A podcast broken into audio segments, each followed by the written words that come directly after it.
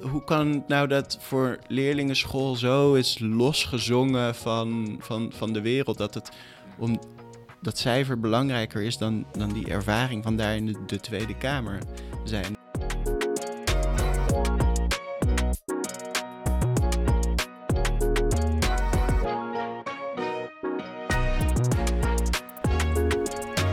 Welkom. Leuk dat je luistert naar Bij de Les, een podcast waarin wij, Annemarie Proost en Eduard van Dam, over onderwijs spreken vanuit onze dagelijkse praktijk op het Cartesius, een school in Amsterdam-West. Onze missie is om onderwijs te maken dat goed en inclusief is. En met deze podcast onderzoeken we welke elementen daarvoor nodig zijn.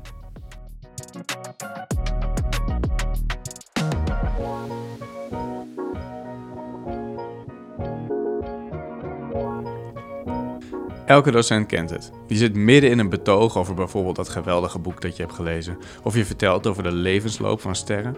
En dan gaat er een hand de lucht in. Je bent blij, want je denkt, ik heb ze te pakken. Ze zijn geïnteresseerd. En dan komt de vraag. Komt dit op de toets? Of is het voor een cijfer?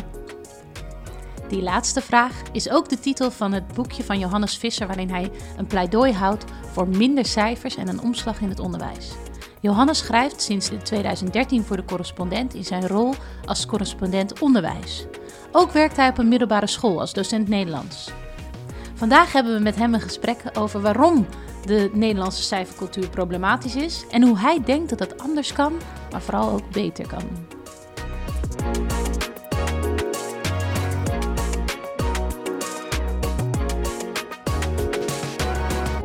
Hey Eduard. Hey. Is bijzonder, want we hebben vandaag Johannes Visser bij ons. eh, correspondent. Eh, nou, we hebben net al gehoord eh, wat hij allemaal gedaan heeft. Maar ehm, welkom, Johannes. Hoi, leuk er te zijn. Ja. ehm, En wat ook wel leuk is, is dat we zitten op onze gouden plaats. die- die, waar de verbouwing net af is bij ons op zolder. ja, Waar we natuurlijk volgend jaar gaan starten. waar we ooit onze allereerste trailer hebben opgenomen voor deze podcast. Ja, ja, En toen klopt, ja. zaten we ook, het zitten tussen de balken op, het, eh, op de zolder van het Cartesius Lyceum. En nu is die helemaal donkergroen met geel de cirkel en is rond, De nou. cirkel is rond, ja. Ehm, ja, we zitten hier niet, niet alleen maar omdat we tegen elkaar willen praten, maar vooral met jou willen we eh, graag praten. Eh, ja, je hebt volgens mij een drukke tijd. Eh, ja, ja het is, ik, heb- ik heb een boek geschreven, eh, Is het voor een cijfer? Dat kwam in eh, november uit. Eh, daarnaast is het erg druk geweest. Ik moet zeggen, ik ben nu ook wel weer met nieuwe dingen eh, bezig. Dat geeft ook wel weer veel energie. Dus eh, het is druk geweest. Eh, en eh, ook weer druk met nieuwe dingen. Ja. Want dat is natuurlijk bij zo'n corre- correspondentschap, eh, bij de correspondent. Dan ben je natuurlijk steeds stukken al aan het schrijven en dan komt dan vaak, vaker een, een boek uit. Ehm, maar als het boek uitkomt, dan heb jij natuurlijk eigenlijk dat onderwerp al een beetje achter je gelaten. Ja, sterker nog zo. Ik heb, een, eh, nou, ik heb een paar stukken geschreven over eh, cijfers en eh, motivatie in het onderwijs. En nou, dat was al één, twee jaar geleden. Dus eigenlijk voordat ik het boek ging schrijven, ehm, had ik al stukken geschreven die, die, die, die daarover gingen. Ik dacht, dat, dat moet ergens op een manier in dat boek terechtkomen. Maar inhoudelijk was ik al eigenlijk een heel eind. Ehm, nou, dan nog het boek schrijven. Dan komt dat boek uit. Dan is het voor iedereen eh, nieuw. En gaat iedereen dat lezen. Terwijl ik dan inderdaad denk... Nee, dat boek was voor mij het eindpunt. Ja, precies, klaar. Eh, ja, klaar. Ik wil iets Ja. anders gaan doen. Ehm, maar dat, zo werkt het toch ook niet helemaal. Nee, en het is wel eh, mooi dat je merkt dat het enorm is aangeslagen. Dus Ja. dat het een, een, een snaar heeft geraakt, bij, ook bij ouders. Ehm, Maar misschien moeten we dan eerst Ja, even, op de inhoud ja, in. Kun, je eh, kort in een notendop... eh, Nee, we moeten eigenlijk eerst nog zeggen, wat doe jij op een normale dag? We vragen ja, altijd, dat- wat heb je vandaag gedaan? Nou, het is nog vroeg in de Oh ja. ochtend. Nou, Maar- ik eh, ben om... eh, ik zou zeggen om half acht ging de wekker... omdat mijn vriendin, die eh, geeft les, die is eh, docent Nederlands. Dus die, moest, eh, die had vandaag geloof ik een ontwikkeldag. Eh, die moest vroeg op school zijn. Eh, ik ben eh, mee opgestaan. Ik heb vanochtend eh, de katten eten gegeven. Eh, twee katten. Mohammed en Catharina, Mo en Kat. Ehm, daarna ben ik achter mijn laptop gaan zitten. Ik heb ontbeten met yoghurt, met krusli ehm, en eh, blauwe bessen. Gezonde keuze. Ja. Eh, ja, en eh, eh, ehm, toen ben ik een stuk gaan schrijven. Eh, ik heb een interview gehad eh, twee weken geleden met eh, een bakker. Of er zit hier een bakker die ik eh, eh, eh, van Fort 9, eh, een goede bakker bij Oh mij ja, in de buurt. ja. En dat is een jongen die eh, op het VWO zat, bij een reclamebureau ging werken en toen eh, op een dag besloot, al vrij snel besloot, dit is niks voor mij, ik ga brood leren bakken. En dat ben ik nu aan het uitwerken en dat eh, wordt hopelijk Wat binnenkort eh, een artikel. Ja. Ja. Ja, wij hebben ook wel eens een keer een leerling gehad. eh, ik weet niet of je haar nog, eh, eh, nog kan herinneren, maar die het extreem goed deed op school. Dus ehm, eh, nou, eh, VWO afgerond met eh, hoge cijfers. En toen eh, eh, MBO eh, eh, ja, koekjes bakken en zo een andere banket bakken. Ja. Ja, dus dat was eh, heel tof. Van, eh, nou, dit is, dit is afgerond. Ik ga iets doen wat, wat me heel leuk lijkt. En Ja. ik vond het zo gaaf dat je dat op je achttiende al kan bedenken. In plaats van eerst op te branden in een, eh, eh, in een hele theoretische, op een hele theoretische plek. Ja. ja, het lijkt wel alsof ik de laatste tijd meer artikelen gelezen, die van soort gelijke verhalen in ieder geval gelezen. Het lijkt wel dat dat of vaker gebeurt of dat er meer aandacht voor is. Dat er in ieder geval een soort switch is bij eh, wat wij hoogopgeleiden noemen om, om, om ambachten eh, te Ja. gaan doen in plaats van kantoorbanen. Ja, Ik eh, ben daar wel blij om, geloof ik. Ja. ja. ik zeker ook. Maar misschien even, eh, Johannes, want eh, jouw boekje heeft een mooie titel. Is het voor een cijfer? Dat is denk ik iedereen die ooit een dag voor een klas heeft gestaan, kent die vraag. Waarom was dit eh, voor jou zo'n belangrijk onderwerp om in te duiken of om, om over te schrijven? Ik wilde eigenlijk twee dingen, denk ik, met het boek. Zo achteraf bezien. Eh, eerst, eerst had ik niet het idee om een boek te schrijven. En eigenlijk ook niet om artikelen te schrijven over cijfers. Ik wilde namelijk één ding doen. Een getal berekenen. Namelijk hoeveel cijfers eh, leerlingen per schooljaar krijgen. Want ik had dat ooit eens voor mijn eigen leerlingen berekend in magister. Zo aan het eind van het schooljaar. En bij één leerling kwam ik tot of 83 en mijn ander tot 146. Er zat nog wel wat verschil tussen. Maar ik dacht toen... Eh, een paar jaar geleden dacht ik, wacht, als ik nou gewoon alleen dat getal publiceer en daarbij zeg, uh, veel hè, zoek het verder zelf maar uit. Maar gevoelsmatig Ja. denk je volgens mij bij dat getal, ah, dat is wel echt veel, daar moeten we het over hebben. Eh, dus dat heb ik laten eh, ehm, berekenen. En hoe doe je Ehm, zoiets? Hoe laat je zoiets berekenen?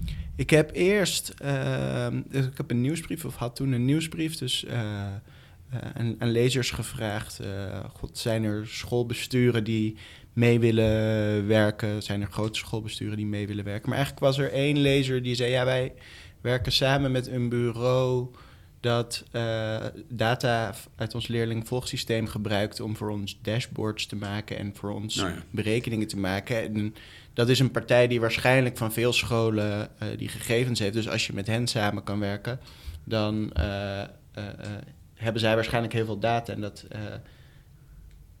hebben ze gedaan. Dus ik heb met hen samengewerkt. En dat is de Implementation Group. Moet ik eventjes erbij Ja. noemen? Of zal ik even dus wat netjes om erbij te noemen? Die hebben gewoon veel data uit die leerlingvolgsystemen. En hebben dat voor mij gedaan. Dus Ehm. ze hebben eigenlijk geteld in de verschillende ma- de magisters van de verschillende scholen op de verschillende niveaus. Ja. Hoeveel, eh, ehm, ja, hoe- Ja, hoeveel dus- toetsen er gemiddeld gegeven werden in. eh, Ja, en dat konden ze allemaal nog uitsplitsen naar niveau en leerjaar. Maar die verschillen daartussen die, ehm, waren niet zo groot of significant. Ik dacht, nou, daar moet het verhaal over gaan. Volgens mij moet het verhaal gaan over dat gemiddelde. Want op alle niveaus, op alle, in alle leerjaren is dat, gewoon een, is dat een groot getal. en voor de mensen die je boek nog niet hebben gelezen, hoeveel zijn het er gemiddeld? Het zijn er 102 waren het er 102. afgelopen schooljaar. Ja, Arme dat is eh, om de dag een toets of 2,5 toets per, eh, per lesweek. En dat is natuurlijk niet. En dat is natuurlijk. Eh, Het is leren voor die toets, het is die toets maken, het is wachten totdat het cijfer online komt. Dat is ook nog wel anders geval. dan vroeger. Het slechtste geval Ja. komt het ook nog op zaterdag online. Of, Ja. of Kwart krijg voor je- vijf op vrijdagmiddag Ja. en dan Ja. mogen ze niet meer naar buiten. Precies, ja. En ja, nou, er zijn ook, ik hoor ook wel verhalen van leerlingen die. eh, Wat ik trouwens leuk vind, dat veel, ik hoor van, dat leerlingen het ook eh, lezen. Of dat ouders het aan hun kinderen voorlezen die op school zitten. En dat het veel herkenning Oh, oproept. ik vind dat Ja. heel fijn. Ja. Ehm, ja, maar ik hoorde ook van een leerling die dat ja, zijn ouders gewoon een appje krijgen zodra er een cijfer online komt. Ja. En het kind mocht dan zijn telefoon niet hebben in de les. Dus die vader weet eerder, oh je hebt een 4 gehaald voor wiskunde. Dus die hebt dan een kind, je hebt een 4 voor wiskunde. Ja. En ik vind dat, ik vind dat En dan hangen ze ook al aan de lijn als je Ja. pech en hangen ze nog aan de lijn. Nou, die rol van ouders, dat, is wel iets, dat is wel iets nieuws. En, nou, en ik, nou, dus ik wilde iets schrijven over die hoeveelheidscijfers en de druk of de, eh, eh, de stress meer die daarbij komt kijken. Maar ook die vraag, is het voor een cijfer, vind ik een mooie vraag. Omdat het voor de ene leerling betekent dat eh, god, als het voor een cijfer is, dan ga ik hard leren, maar word ik tegelijkertijd een beetje angstig, want ik ben bang om door de man te vallen. Ja. Eh, en dus ik ga hard leren. Voor een andere leerling is dat, is het voor een cijfer, eh, dan ga ik precies berekenen wat ik nodig Ja. heb, want ehm, dan weet ik precies dat ik een 5,2 nodig heb om nog een 5,5 te halen. Dan weet Ja. ik hoeveel ik moet gaan leren. Ehm, en voor een andere leerling, ik denk dat dat voor mij ook wel, wel gold. Ik, ehm, je denkt, ah, jammer dat het voor een cijfer is, want ik vind het eigenlijk best leuk om te leren. Maar als het voor een cijfer is, dan komt er zo druk bij van... oh jee, maar nu, dan kan ik ook falen. Dan kan het leren ook mislukken. En eh, wat jammer dat...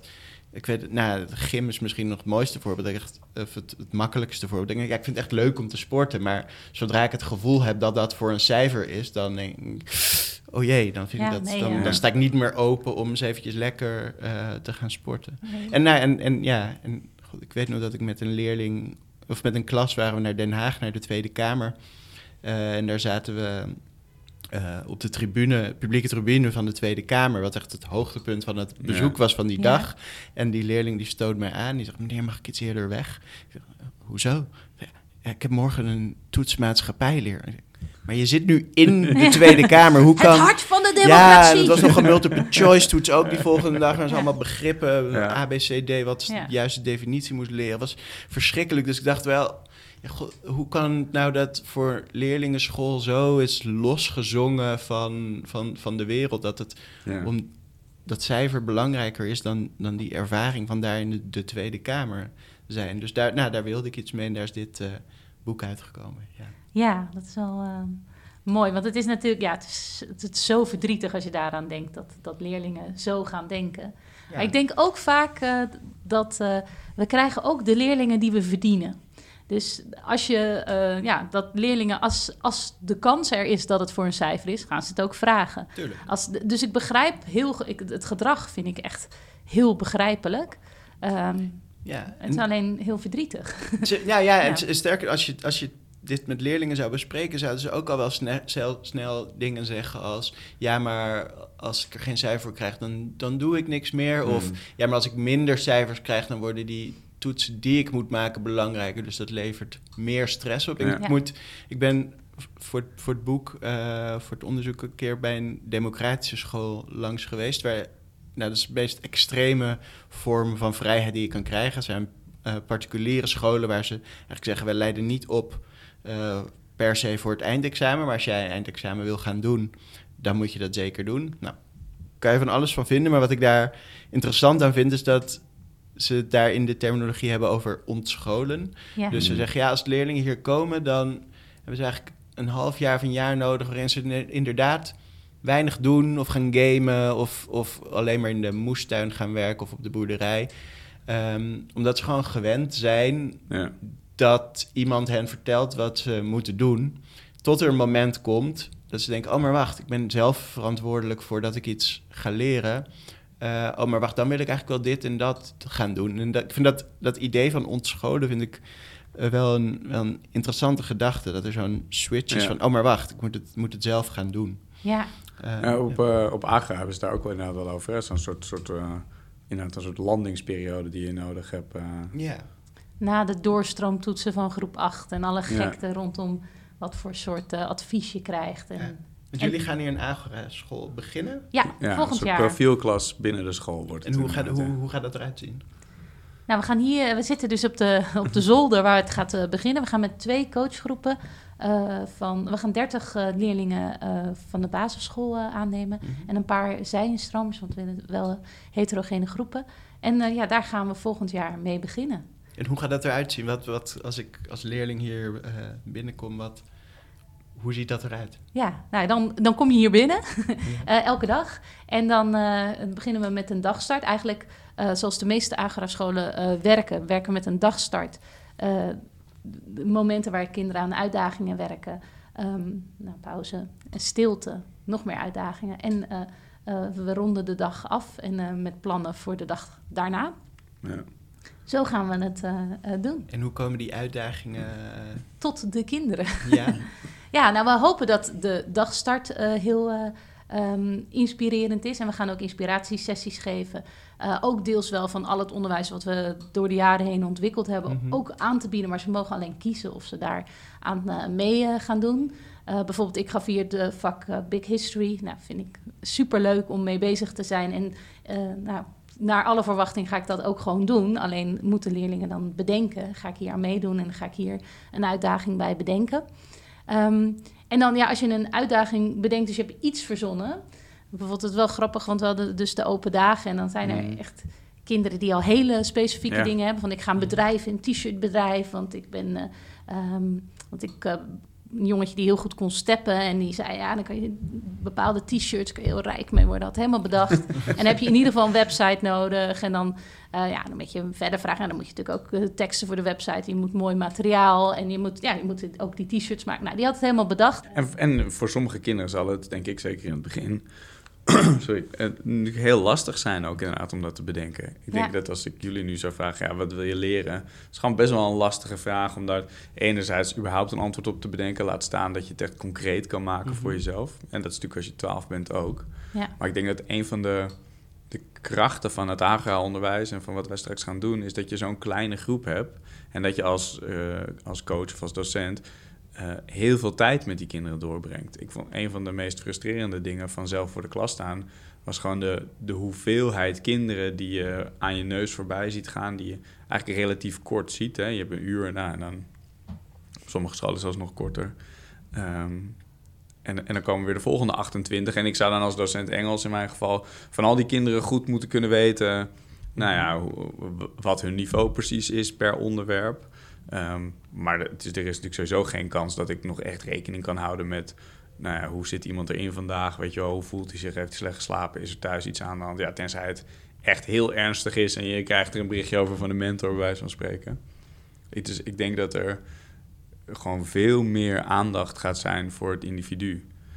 Ehm, en ik denk dat wat de, de schijn die, die, denk ik, al dit soort onderwijs een beetje met zich mee heeft... en waar denk ik ook de critici op aangaan... is het idee van, oh ja, het kind mag alles en het is allemaal leuk... en je kan lekker doen waar je zin in hebt. En volgens mij is het dat helemaal niet. Volgens mij bieden we juist heel veel structuur... en ben je juist eigenlijk de hele tijd hele moeilijke vragen aan het kind aan het stellen... en het kind heel veel verantwoordelijkheid aan het geven... Veel meer dan in regulier onderwijs, waar kinderen ja, eigenlijk soort Gevoed worden de ja, volgzaam. Ja. van uur tot uur, zeg maar, eh, eh, door kunnen brengen. Vind je het dan als docent geschiedenis niet lastig dat niet per se alle leerlingen die geschiedenis die jij zo mooi vindt leren? Of hoe, hoe zie je dat? Nou, ik, ik, ehm, ik heb zin om het eindelijk een keer los te laten. Oké. Want ja, ik ben al heel lang eh, eh, docent, ehm, al bijna 25 jaar. En ik, ja, ik, ik, ik weet het nu ondertussen wel. En ik vind sommige dingen heel erg belangrijk. Maar ik denk dat we veel meer tijd hebben om over echt belangrijke dingen met elkaar te praten. Want je hebt sowieso elke dag de dagstart. Maar ik denk ook dat, dat gewoon dat het als, het als je de goede vragen stelt aan een leerling, dat ze het zelf willen weten. En dan willen ze niet precies, hoeven ze niet van mij precies te weten hoe bepaalde dingen in de jaren twintig in eh, Italië zijn gegaan, waardoor. Maar dat ze denken van, hé, hey, hoe komt het dat mensen toch steeds teruggrijpen naar die grote leiders, die mannen die alle macht naar zich toe trekken? Wat is dat dan? Mhm. En ik denk dat ik die vraag veel belangrijker vind dan dat ik precies bedenk wat zij moeten weten. Ik denk wel dat ik genoeg inspiratie kan brengen, omdat ik ja, weet waar dingen vandaan komen. Dus zij komen met een onderwerp en dan kan ik de, de vraag stellen van hoe, komt, hoe, hoe is het zover gekomen? En snap ik de grote lijnen in de geschiedenis waardoor zoiets is gekomen?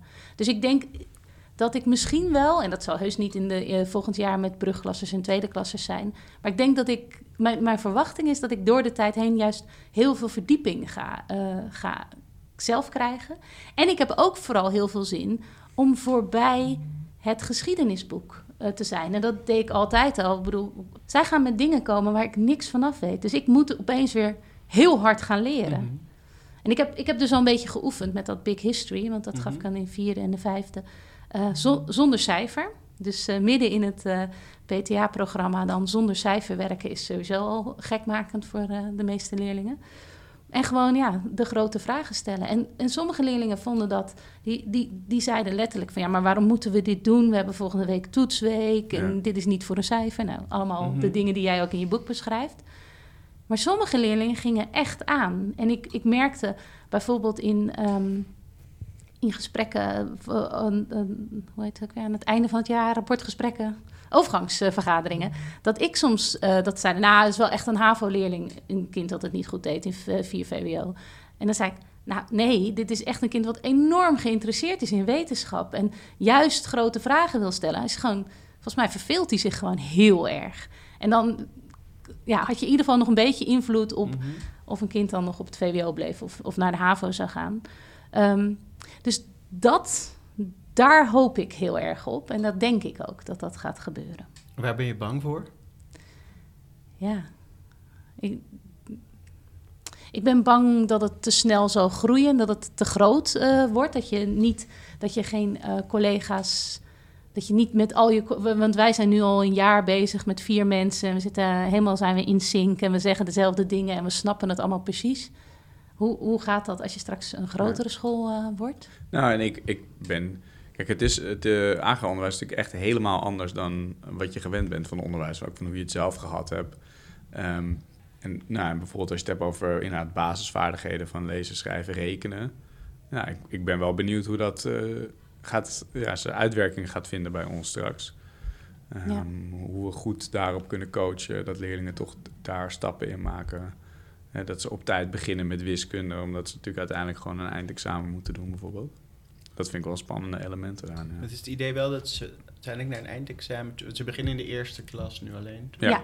Ah ja, dus je weet dat ze over een paar jaar een eindexamen ja. ja. Ja, dus op een gegeven moment moet inderdaad een vakkenpakket gekozen worden. Mm -hmm. En dan moet je natuurlijk al wel eerder het gesprek hebben gevoerd over... oké, okay, wat wil je dan eigenlijk later en wat heb je daarvoor nodig? En ik denk dat als we pas in de vierde of de vijfde een wiskundeboek pakken... dan hebben we natuurlijk gefaald, want dan, ja, dat red je niet als kind tegelijkertijd denk ik met andere vakken, hè, met geschiedenis of, of aardrijkskunde, dat soort vakken.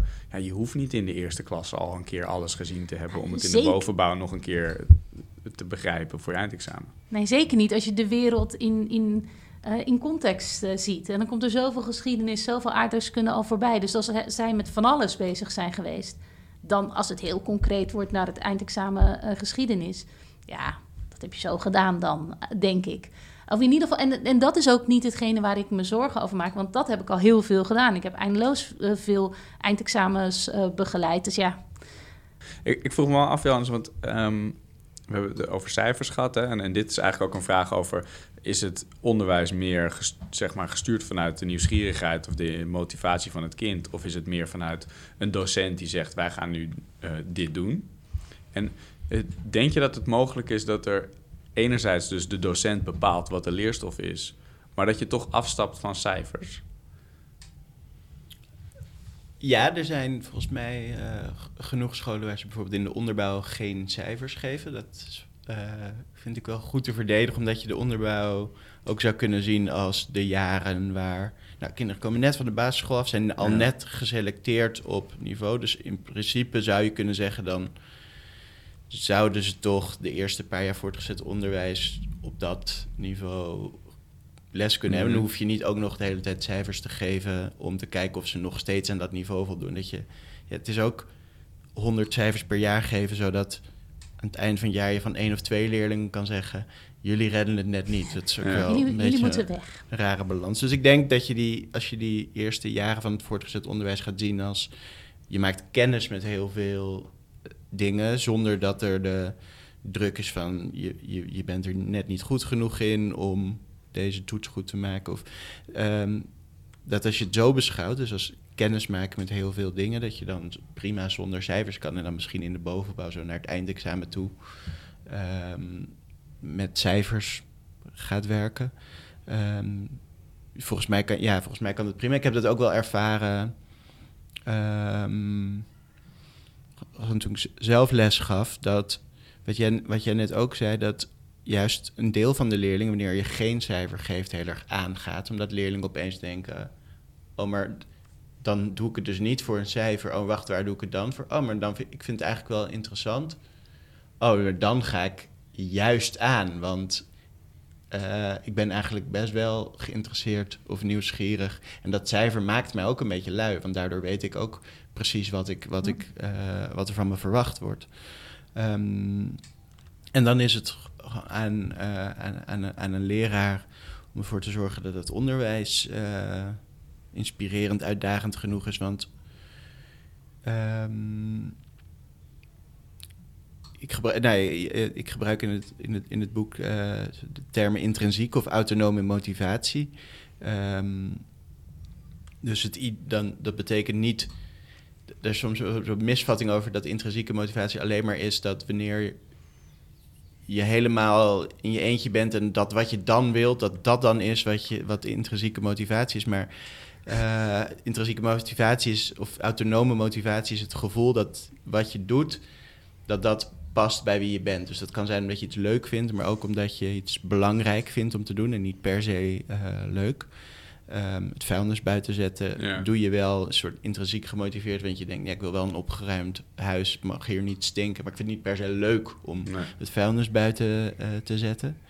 Um, en dat kan je wel voeden als leraar. En dat hoeft niet per se te zijn door alleen maar uh, heel veel vrijheid te geven. Het kan ook zijn dat je, wat ik zelf als ik les gaf leuk vond, was om binnen een bepaald thema keuzevrijheid te geven. Dus we behandelen allemaal uh, um, Hermans, dat lezen we klassikaal. Uh, maar je kan kiezen of je er uh, een presentatie bij over geeft of een essay over schrijft. Dit is een fictief voorbeeld, moet ik er nu bij zeggen. um, of ik, nou, ik kan me herinneren dat we een keer een activiteitenweek hadden, een filmweek, waarin leerlingen een week lang um, um, lessen en workshops kregen. En de ene groep die wilde films maken. De andere groep die ging naar de universiteit omdat die gewoon wilde, theoretisch wilde leren over film. Um, een andere groep die uh, uh, maakte documentaire, geen fictie, maar een documentaire. Dus dan is er wat te kiezen. Ja. Um, iets anders om motivatie te stimuleren is dat kinderen succeservaring hebben. Dus dat ze het gevoel hebben dat wat ze doen, dat ze dat kunnen, dat ze er beter in mm. kunnen worden, dat ze succes ervaren. En dat, dat wat ze doen, dat, uh, dat in verbinding staat met anderen of met de wereld. Dus dat het niet zomaar geïsoleerd is, je moet dit nu leren voor dat cijfer, maar dat dat een soort meer betekenis heeft dan dat. Dus je kan die motivatie ook binnen je lessen wel uh, voeden, maar mijn overtuiging is wel dat dat curriculum zo overladen is of dat leraren het zo druk hebben, uh, dat daar heel weinig aandacht voor is. En dat eigenlijk dat cijfer een heel goedkope ja. manier is om kinderen dan toch maar ja. aan te Precies, zetten. Want wij, ja. je hebt eigenlijk geen tijd om leerlingen echt goed genoeg te begeleiden. Nee. Je hebt geen tijd, of, of cijfers worden vaak gebruikt, niet om succeservaring te hebben, maar ook om te zeggen, jij kan dit en dat niet. Um, en uh, we geven je helemaal geen keuze. Nee, iedereen moet die toets maken voor dat, voor dat cijfer. Dus mijn, er staat in het boek zo een, een, een, een passage over uh, psychologen die zeggen: ja, um, onderwijs is niet. Nee, ik moet even een, een, een detour, een kleine detour nemen. Um, ik begin het boek eigenlijk met. Um, nou, schrap dit maar, laat maar. um, wat ik wil zeggen is dat je die motivatie ook kan voeden binnen je lessen. Dat het niet alleen hoeft te betekenen van, nou, we doen alleen maar wat jij wilt. Ik denk dat ik leerlingen ja. ook vaak binnen mijn lessen wel uh, dingen heb aangereikt of op een bepaalde manier les heb gegeven, waardoor zij dachten, oh, maar dit is eigenlijk heel gaaf of dit ja. kan ik heel ja. goed. Um, dus ja, maar, maar ik, denk, ja, ik, ik, oh, nee. ik, geloof daar op zich ook heel erg in. Omdat ook, ook, natuurlijk de rol van een expert en de rol van een goede uh, goede docent is ook eh, volgens mij helemaal niet iets wat moet verdwijnen uit het onderwijs. En ik zie daar ook, ook bij ons juist ook een rol voor. Want ik denk dat er, er zullen bijvoorbeeld kinderen hier gaan rondlopen die zeggen, nou, ik wil gewoon mijn Engels verbeteren. En daarmee ga ik gewoon zitten en dat wordt een klasje en die ga ik lesgeven op een bepaalde manier. En dan is het ook aan mij om daar iets van te maken. Alleen de volgorde is dan wel, zij kiezen ervoor mm -hmm. hè, dat zij dat willen. Of inderdaad omdat ze gewoon denken, dat vind ik leuk. Of omdat ze de, inderdaad het, het belang daarvan voelen. Um, en in, in klassiek onderwijs is het toch gewoon wel heel vaak... ja, jij, jij gaat nu zitten, want het is uh, dinsdag uh, half tien... en jij moet nu gewoon dit doen en over twee weken is de toets. En Ja. Ja, en ik denk ook wel echt dat we in zo'n gewone klassensituatie op een klassiek, eh, klassikale school, dat je zeker kinderen kan raken en ze heel erg motiveren, ook op het onderwerp. Dat hebben we natuurlijk allemaal meegemaakt.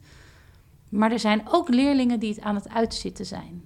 En, zo, Ah, en, en, ook best wel een hele grote een groep, hele, toch? ge- ja, Zeker op de HAVO op de HAVO is dat. En want Ja. bijvoorbeeld het HAVO-programma geschiedenis is afschuwelijk. Het zit zo vol, dus ietsie minder dan wat je op het VWO moet doen, maar je hebt ook een jaar minder. Dus het is allemaal heel oppervlakkig. En ik heb niet het idee, ik ben die kinderen aan het inspireren. Helemaal niet. We zijn een eindexamenprogramma Ja. er doorheen aan het duwen. En dat, Ja. daar word ik niet heel blij van. Dus ik zie dan ook dat er best wel wat kinderen eh, eh, kunnen afhaken. Ja. En ik denk dat dat is het risico van het, van het eh, ehm, traditionele onderwijs. Van vernieuwingsonderwijs is natuurlijk de andere kant. Mhm. Heb je een kind alles aangeboden wat Ja. er in onze mars zat, zodat ze zo geïnspireerd mogelijk zijn? Dat, dat wordt een grote uitdaging. Ja. En die moeten we ook eigenlijk elke dag onszelf. Is de lat nog hoog genoeg? ja. Of zijn ze een beetje aan het. eh, Met vierwielen. Nou ja, Ja. precies. Want ik denk dat daar, dat daar een gevaar in zit.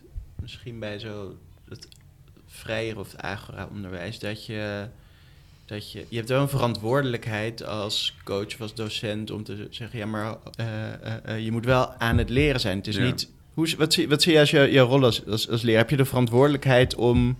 Niet om leerlingen per se de geschiedenis te, te leren allemaal? Of, Nee, ik denk dat, dat ik zie volgend jaar, dus nu eh, nog voor de klas, Ja. is mijn eh, eh, verantwoordelijkheid in eh 5 VWO dat ze hun PTA goed doen, zodat ze goed voorbereid zijn op het eindexamen. En ondertussen probeer ik ze zoveel mogelijk te inspireren. Volgend jaar denk ik dat in het Agora-onderwijs mijn belangrijkste rol is dat kinderen hun best doen om te leren. Dus het hoeft niet perfect te zijn. Falen is goed om juist meer te leren, want dan ben je aan het leren. Maar wel constant de vraag te stellen: ben je nog aan het leren? Wat, wat heb je geleerd dan? Wat zou je anders doen? Mm. Wat wist je niet wat je nu we- wel weet? Of welke vaardigheid heb je die je eerst nog niet had? Ja. Dus als ze gaan zitten gamen, en dat doen ze thuis ook, ja, dan zijn ze dus niet actief aan het leren. Dus dan moeten we de juiste vragen gaan stellen. Maar we moeten ook ervan uitgaan, zoals ook in een, eh, een lokaal waar ik geschiedenis geef, misschien wel tien eh, leerlingen zitten te wachten tot het voorbij is, dat er soms een dag voorbij gaat waarin je niet productief bent, waarin je niet je best hebt gedaan. Maar dan is het aan de coach om de Mhm. coachende vragen te stellen van, en hoe nu verder? Ja, en je hebt dan in ieder geval de ruimte als, als, als coach om, om dat contact met leerlingen te hebben. En van daaruit te Ja. hopen dat je, dat Ja. je motiveert. Ja. Ja. Nou, is er, is er, er is toch ook een, eh, wel een stroming, die bij Paul Kirchner bijvoorbeeld, die ken je vast ook wel. eh, Die vrijdag nog op zijn boekpresentatie. Oh ja, kijk, Oh, ja. die zegt eigenlijk, joh, motivatie is helemaal niet belangrijk. Cijfers geven is hartstikke goed. Al die soort nieuwerwetse ontwikkelingen, dat het is allemaal een beetje... eh, Snowflakes krijg je ervan. Ja, nee, precies. Je moet gewoon... Ik, ik, op een gegeven moment zag ik volgens mij ook op LinkedIn een, een interactie van jou met iemand die dan zijn cijferboekje uit de jaren zeventig eh, post of zo. En die zei, ik kreeg, ik kreeg toen eh, 14.000 cijfers per jaar en eh, ik ben ook heel dag goed eh, 24 terechtgekomen. cijfers. Ja. Ja, Ehm, hoe zie jij dat? Wat, wat Paul Kirchner zegt, maar dat zou je hem eigenlijk zelf moeten vragen, is, dat motivatie, en daar heeft hij ook gelijk in, dat motivatie ook het gevolg kan zijn van lesgeven. Dus wanneer kinderen iets leren eh, en succeservaringen opdoen, eh, dat ze dan gemotiveerd raken. En dat, Mm. dat, dat is natuurlijk ook een kant van de Ja. medaille. En zijn expertise is wat leraren dan eh, moeten doen om goed les te geven. Ehm, hij heeft net een boek uit de kunst en kunde van het lesgeven. Mhm. Dat gaat over hoe je goed eh lesgeeft. Ik eh, denk dat dat eh, eh, eh, eh, waar is. Er zit wat in. Ik denk niet dat ehm, dat de enige manier is waarop je kan motiveren. Zo bijvoorbeeld een, een je zou het profielwerkstuk, dat vind ik mooi in het voortgezet onderwijs, ehm, waar leerlingen zelf kiezen. nou, ik wil dit onderwerp, Ja. eh, Ja. eh, wil ik meer mee gaan doen. En wanneer je dat goed begeleidt als docent, ja, dan komt er wel iets van uit een leerling.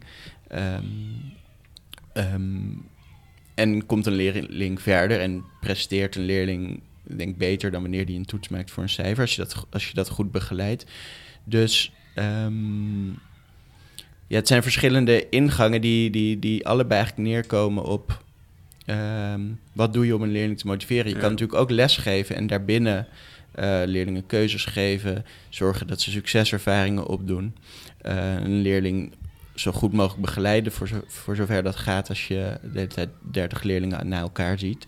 Ehm, maar ja, nou, hij, hij is van, van, van, van, van dat kamp. En ja, ik kan daar wel redelijk in meekomen. Ik snap alleen de boosheid niet wanneer het... Nou, hij, hij, hij schreef op LinkedIn um, bijvoorbeeld ook ja, 102 cijfers per jaar. Als je dat terugrekent naar, uh, god, het zijn uh, eh, 12 vakken.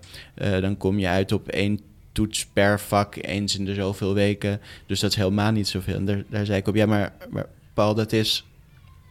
Het is leuk dat dat, dat, dat, dat maar zoveel toetsen zijn per week, per vak. Maar voor een leerling... Ik zei, ik zei Paul, we kunnen, we kunnen... Stel dat er honderd mensen een tennisbal... allemaal één tennisbal naar jou gooien... dan kunnen we zeggen, ja, maar iedereen gooit maar één tennisbal. Maar jij ziet nog steeds honderd tennisballen op je, op je afkomen.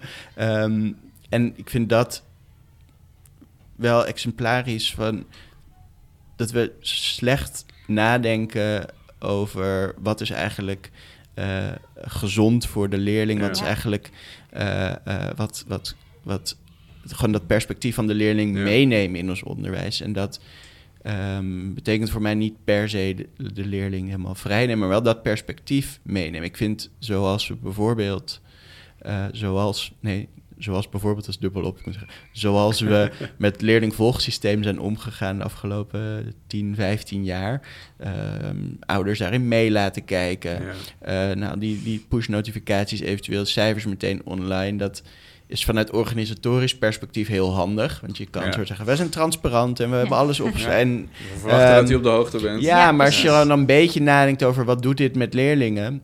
Uh, dan zou je zeggen, nou dan moeten we die leerling misschien iets meer privacy geven. En die ouders misschien wel een beetje buiten En, en ook die, die, dat kind een wereld voor zichzelf geven. Ja, want op school. ik kon vroeger dat ik mijn onvoldoendes voor wiskunde dan opsparen. Totdat ik dan weer een voldoende bij geschiedenis of Engels ja, had. En, en, dan zei ik, ja, ik had vier wiskunde, maar ik had ook zeven voor Engels. En dan kan je toch de, landing wat zachter maken. Ja, precies. En dat leert jou dus ook een soort verantwoordelijkheid te nemen voor je, voor, voor, nou in dit geval voor je, voor je cijfers of voor je gedrag op school. Uh, en daar een beetje in te, in te schipperen. Uh, dat geeft je gewoon wat, wat privacy of wat, wat, wat ruimte. Ook gewoon autonomie. Om, om, ja. om in ieder geval een autonoom wezen te zijn. Ik heb Precies. zelf heel erg... Uh, mijn dochter zit nu in de brugklas. Um, zij zegt dan van... Ja, maar dat moet jij in magister kijken. Ik zei, nee, ik kijk niet in magister. En toen heb ik ook nu weet ik ook het wachtwoord van schrik niet meer. Maar ik heb niet die behoefte, omdat ik echt denk van ja, weet je. Maar heel veel ouders wel inderdaad. Hè? Want we hadden toch ook op een gegeven moment hadden we. Um, we gingen huiswerk niet meer in magister zetten in de onderbouw, hadden we bedacht. Inderdaad ook met het idee, kinderen moeten autonomie hebben, zelf leren plannen. We hadden papieren agenda's weer uitgedeeld. Nou, heel veel ouders, die vonden dat eigenlijk helemaal niks. Want die wilden gewoon van dag tot dag kunnen zien wat hun kind moest doen. Maar ook omdat heel veel ouders zijn met hun kinderen aan het leren. De, er zijn, ik, ik, om me heen zie ik allerlei ouders die zeggen... Zo, nou, die brugklas vindt wel heftig. Moet je al die vakken met ze doen? Uh, nou, volgens mij moeten zij al die vakken doen. Ik denk, oh, daar zou ik graag nog... Ik denk dat dat echt een, een onderschat thema is... of dat daar te weinig aandacht voor is. Die, die rol van die ouders op scholen, hoe die... Um, verandert. Waarbij eigenlijk, ik zou eigenlijk zeggen, ouders zouden weer moeten leren om hun kind toe te vertrouwen aan school. Die, die, die ouders die hebben een soort, voor mijn gevoel, een soort controledwang. Die kunnen, die kunnen nou, zoals je vroeger als je kind ging puberen, nou, dan, dan liet je het los en dan wist je niet of het, hoe, la, hoe laat het ongeveer thuis komt. Of je maakte een afspraak over, maar je kon niet dat de hele tijd monitoren. En ouders hebben nu gewoon de technologische middelen in handen gekregen om dat de hele tijd te monitoren en een kind dus niet los te laten. En dan krijg je volgens mij onvolwassen kinderen van die de hele tijd in hun nek dat geheig van die ouders en ook voelen. Gewoon er bang voor en ja. angstig van maar worden. Maar ook omdat de consequenties groter zijn. Kijk, als, uh, ik weet wel van, uh, van mijn ouders verhalen... dat er dan op hun... Weet je, dan, dan bleven mensen zitten op de middelbare school... en die bleven nog een keer zitten en nog een keer zitten. En dat maakt eigenlijk allemaal niet uit. En uiteindelijk haalde je alsnog de middelbare school... op het niveau waarop je ingestroomd was. Nu is het natuurlijk eigenlijk... Ik denk wel de ontwikkeling dat uh, op geen enkele middelbare school het zo standaard is het als je het jaar niet haalt dat je blijft zitten. Vaak is het afstromen. Hè, dan ga je een jaar verder, maar dan ga je een niveau lager. Dus ouders zullen ook ja, die, die willen dat voorkomen, want die willen dat HAVO of uh, het VWO-diploma. Dus overal staat meer druk op of zo. Ja, zie dan maar te zeggen als ouder, nou joh, laat het los. En, uh... Nou, en ook wat ik bijvoorbeeld wel interessant vind. Ik uh, um, zelf heb, was met een HVWO-advies op een middelbare school gekomen en ik was gewoon een hufter. Dus ik, nou, eerst naar de HAVO en toen ging ik naar de MAVO. Ik heb heel veel geleerd op de MAVO. Hele andere dingen dan dat ik op de HAVO of later op het HBO of op de universiteit heb geleerd. Maar er was ook niet een soort angst dat, dat je op het VMBO... dat je dan ja, gelijk ja, eigenlijk bijna gelijk stond aan prostitutie of noem maar wat op, of drugsdealer. ik bedoel, het is gewoon heel heftig, wat, wat die druk op de kinderen. En ja, toen ik in drie MAVO weer bijna bleef zitten, zei mijn moeder wel van, wat ga je eigenlijk laten doen? Ik zei, ja, weet ik niet. Ze zei, ja, als je dit doet, moet je bij de HEMA werken. En ik was... Uh, overtuigd vegetariër, dus ik wilde niet bij die rookworsten. Nou, dat heeft gemaakt dat, ik leraar ben geworden. dat is toch de intrinsieke motivatie? Nou ja, wel dat ik dacht, ik wil eigenlijk wel en toen nog uh, basisschooljuf worden. Oh ja, dan moet je dus wel die HAVO gaan doen. En toen is er iets aangegaan bij mij. Maar, maar nu komen eigenlijk misschien wel, daar ben ik wel benieuwd hoe jij daarover denkt, Jonas. Hoe zou jij nou, als jij, uh, je wordt morgen minister van Onderwijs en je hebt daadwerkelijk een flink mandaat, jij mag het hele onderwijssysteem opnieuw uittekenen, indelen. Hoe zou dat eruit zien? ja, dus ik, als we het hebben over het traditioneel onderwijs, of regulier onderwijs eigenlijk, en, en eigen onderwijs, dan zijn dat twee reacties op hoe. Wat, op, op, de, op de randvoorwaarden die er nu zijn. Ja. Um, ik, en uh, ik zou eigenlijk uh, zeggen, nou, als je naar die randvoorwaarden kijkt, dan moeten leerlingen nu vaak twaalf vakken. Dat betekent, dat, dat maakt dat uh, leraren weinig tijd hebben voor leerlingen. Want een leraar ziet heel veel leerlingen en een leerling ziet heel veel docenten en reist van vak naar vak naar vak naar vak. Um, doen ook in veel vakken eindexamen. Ik zou daar, ik zou, ik zou de oplossing zoeken in uh, zo terugdringen van vakken, bijvoorbeeld in de bovenbouw voortgezet onderwijs. Dus volgen kinderen nog steeds met alle extra vakken die ze erbij hebben. Krijgen ze in vier, vierde klas nog steeds twaalf vakken zo af en toe. Denk. Maar er moet toch een moment zijn waarop we zeggen: Oké, je hebt nu met alles kennis gemaakt in de onderbouw. Daar hoef je niet per se cijfers voor te geven. En dan stroom je door naar uh, de bovenbouw. Dan kies je een vakkenpakket. Dat hoeft geen profielen te zijn, maar gewoon kies zes vakken waarvan je denkt dit zijn de vakken waar ik echt goed in wil worden. Die vakken, daar krijg je tijd voor, ruim de tijd uh, om daar echt goed in te worden. Dus niet van alles een beetje, maar strengere of striktere, strengere keuzes of, uh, um, om veel tijd te hebben voor die vakken waar je, waar je goed in wil worden. En een soort rust in het onderwijs te brengen, waardoor docenten meer tijd kunnen hebben om dus leerlingen te begeleiden. Eh, leerlingen meer succeservaring kunnen bieden. Ook in een onderwijs misschien wat meer te keuze te geven, omdat ze hun leerlingen beter kennen, omdat ze wat meer tijd hebben voor hun onderwijs. Dus ik zou, uh, als je naar, naar, naar, gewoon naar het curriculum kijkt, daarop inzetten, op het. Uh, en niet iedereen, iedere leerling in ieder jaar heel veel een beetje te laten doen, maar gewoon wat minder te laten doen en daar wat meer tijd voor te nemen. Um, dus da dat zijn de voorstellen uh, waar ik in het, in, het, in het boek op uitkom. Dat gaat niet over uh, moet dit type onderwijs of moet dat type onderwijs. Het gaat over, nou, als we de randvoorwaarden ja. zus en zo maken, dan kunnen we ook binnen het regulier onderwijs meer aandacht hebben voor uh, keuzes die leerlingen zelf maken, meer aandacht hebben om echt goed ergens in te worden, um, betere band hebben met die leerlingen. Ik denk dat dat, is mijn gevoel, of dat weet ik half zo, uh, 20, 30 jaar geleden gewoon wel anders was. Dat er wat meer rust ja. Uh, in de school was en dat, dat, dat leerlingen ook gewoon minder vakken hadden.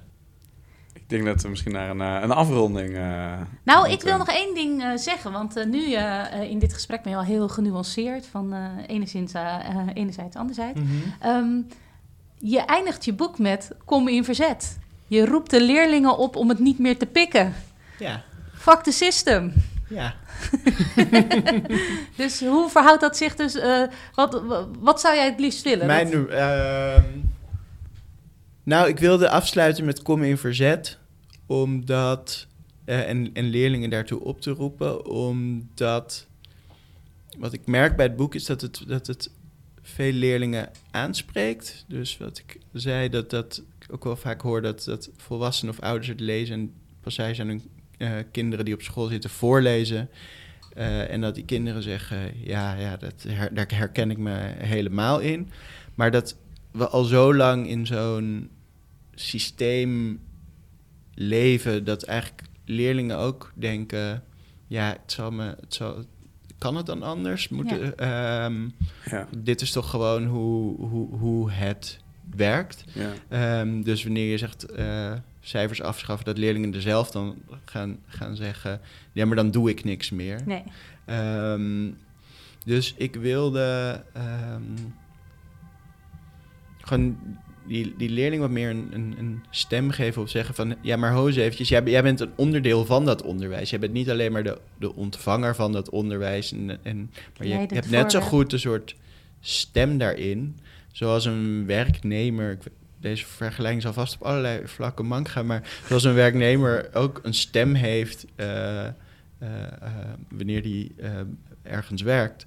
Zo heeft een leerling ook een, een stem wanneer die eh, naar, naar school gaat. En ik denk dat het nou een stap die scholen ook zouden kunnen nemen, gewoon een, een leerlingenraad instellen, die positie geven binnen de school, daarnaar te luisteren. Dat betekent niet zomaar overnemen wat de leerlingen vinden, maar wel de, die, die positie van die leerling eh, binnen die school eh, serieus nemen. Ehm, dus daarom wilde ik eh, daarmee eindigen, ja. Nou, dat lijkt me dan een mooi om mee af te sluiten. Kom in verzet. Leerlingen aller landen, verenigt u. Precies. Heel erg bedankt eh, voor je komst. Dankjewel. Leuk dat je er was. Yes.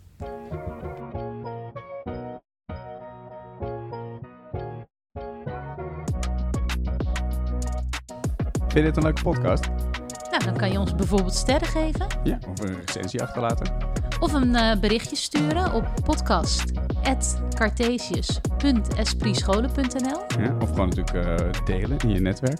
In de nieuwsbrief van je school. Ja, waarom niet? Waarom niet? Kan gewoon. Heb je ideeën, tips, suggesties? Gasten, Laat het ons weten. we horen het graag. Tot de volgende. Tot de volgende.